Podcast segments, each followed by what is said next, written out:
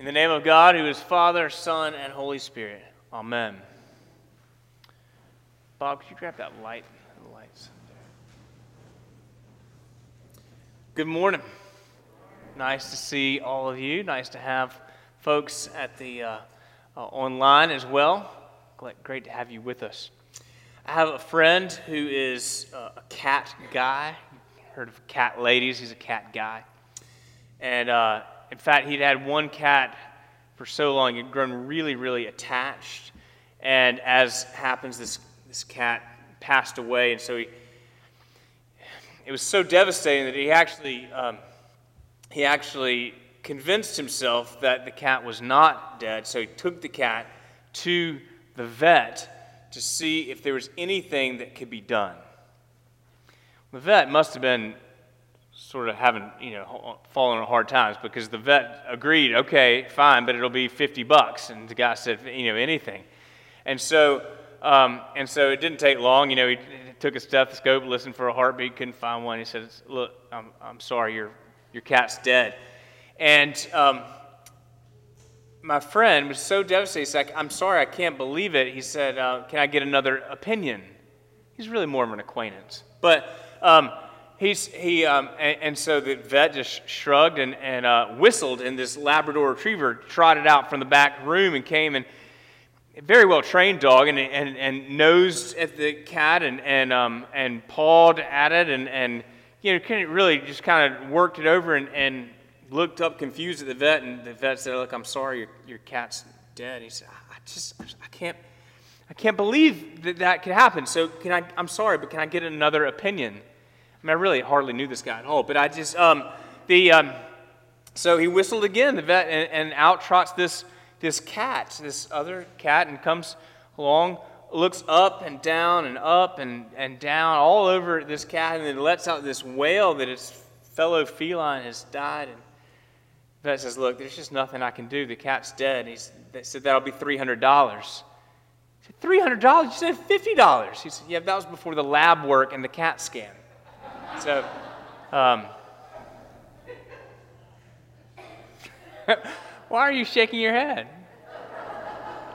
Kind of a cheap way to say that if you don't face the facts, it can cost you, right? If you don't face the facts, it can cost you. Uh, well, today is the first Sunday in Advent, as we see from our one Advent candle that is lit. And if you are new to the church, or if you are um, just need a refresher, uh, it will be helpful to know that the first Sunday of Advent is the beginning of what we call the church year. So, Happy New Year to all of you. Uh, the church tells the story in succession of uh, Jesus' birth and life and death and resurrection throughout the year, and then the giving of the Holy Spirit um, to the church. And so we, we begin that story again today. But the, the story of Jesus' birth does not begin in a manger or on a donkey or with a star in the east. The story of Jesus' birth begins with facing the facts. It begins with the acknowledgement that things are not the way that they ought to be. So, Advent begins with the diagnosis of spiritual brokenness moral fuzziness and hollow religiosity. And therefore, Advent begins with the, a cry for God to intervene and fix it all and deliver us. So it begins with anticipation, longing for divine resolution. So I am, I'm so glad that Advent is finally here because we need Advent now. Maybe more than any other year in any of our lives, we need Advent now. And so this sermon is really going to span two weeks this week and next week diagnosis and deliverance, facing the facts and then finding the fix. So we begin Advent 2020, like we do every year, with the prophet Isaiah, acknowledging that things aren't the way that they ought to be. that rings a little truer this year, doesn't it? Things aren't the way they ought to be. It's not just theoretical, it's not just spiritual, it's immediately practical.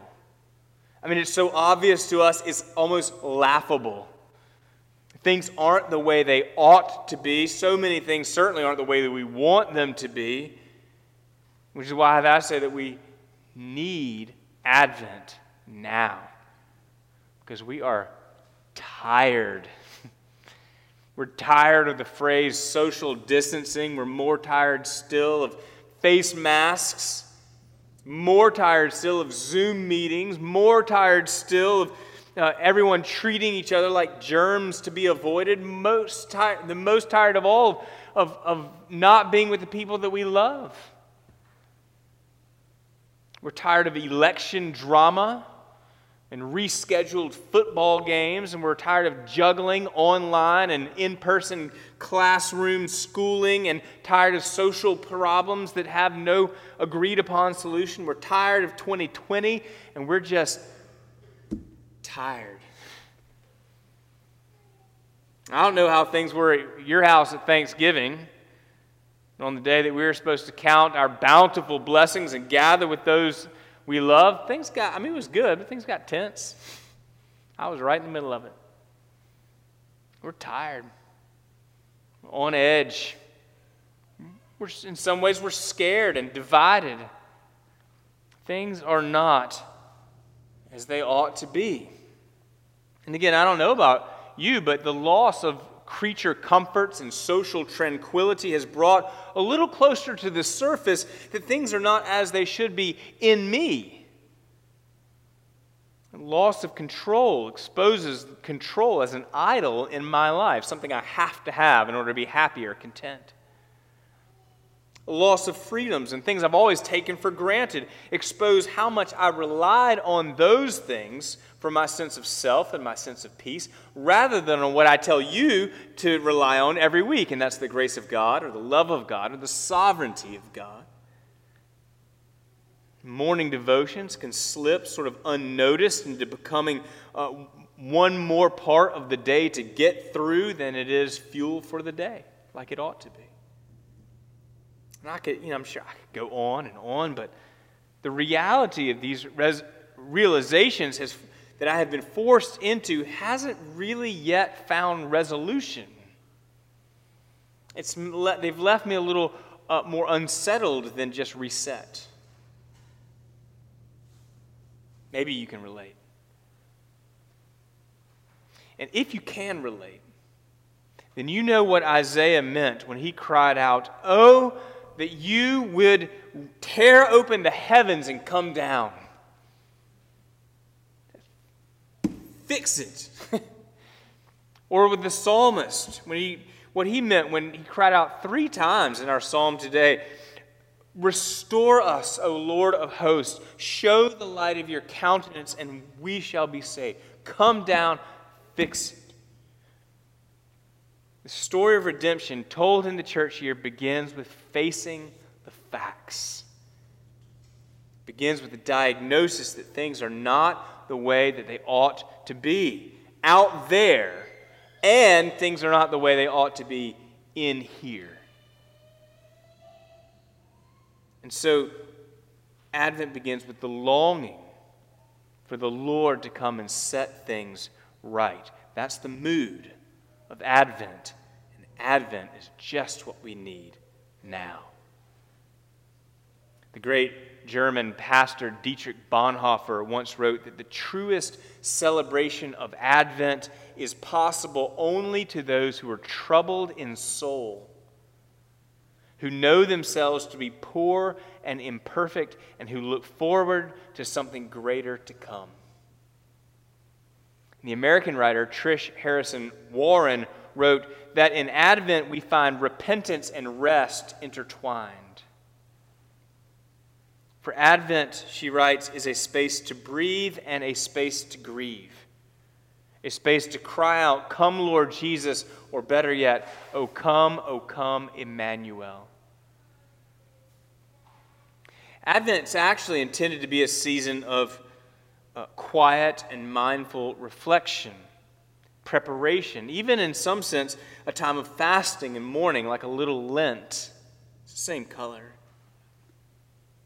And this reflective intent often gets lost behind the frantic routines of Black Friday and Cyber Monday and ping ponging back and forth to Christmas parties. This, this year, it might be our year. This is a year in which we are forced towards less. Less shopping, less socializing, less moving about. And perhaps this year of less is actually a golden opportunity. Because the facts that we're facing are staring us in the face. We're wearing them on our face. and so we come to Advent 2020 tired, but we also come with hopeful anticipation. We come to Advent 2020 with what for us is an unusually vivid sense of longing for the intervention of God. We come to Advent 2020 with an unusually personal identification with Old Testament Israel in exile, waiting, hoping, in prayerful expectation for the coming of the Messiah. And so perhaps we come to Advent 2020 a little more ready, a little more focused than usual, just that just as Christ came, that Christ will come again. Not as a needy child, but in clouds with great power and glory. The great hymn which Charlie Ann sang for us at the beginning says, Lo, he comes with clouds descending once for favored sinners slain. Thousand, thousand saints attend thee, swell the triumph of his train. Alleluia, alleluia. God appears on earth to reign. Why? Because things are not the way they ought to be out there, and things are not the way they ought to be in here. So we're facing the facts. We need Advent now. We need the intervention of God and the manifestation of His grace to set things right out there and to set things right in here. And so we cry out with Isaiah, with the psalmist, we cry out with countless hopeful saints throughout the ages Come, Lord Jesus. Or better yet, O come, O come. Emmanuel. Amen.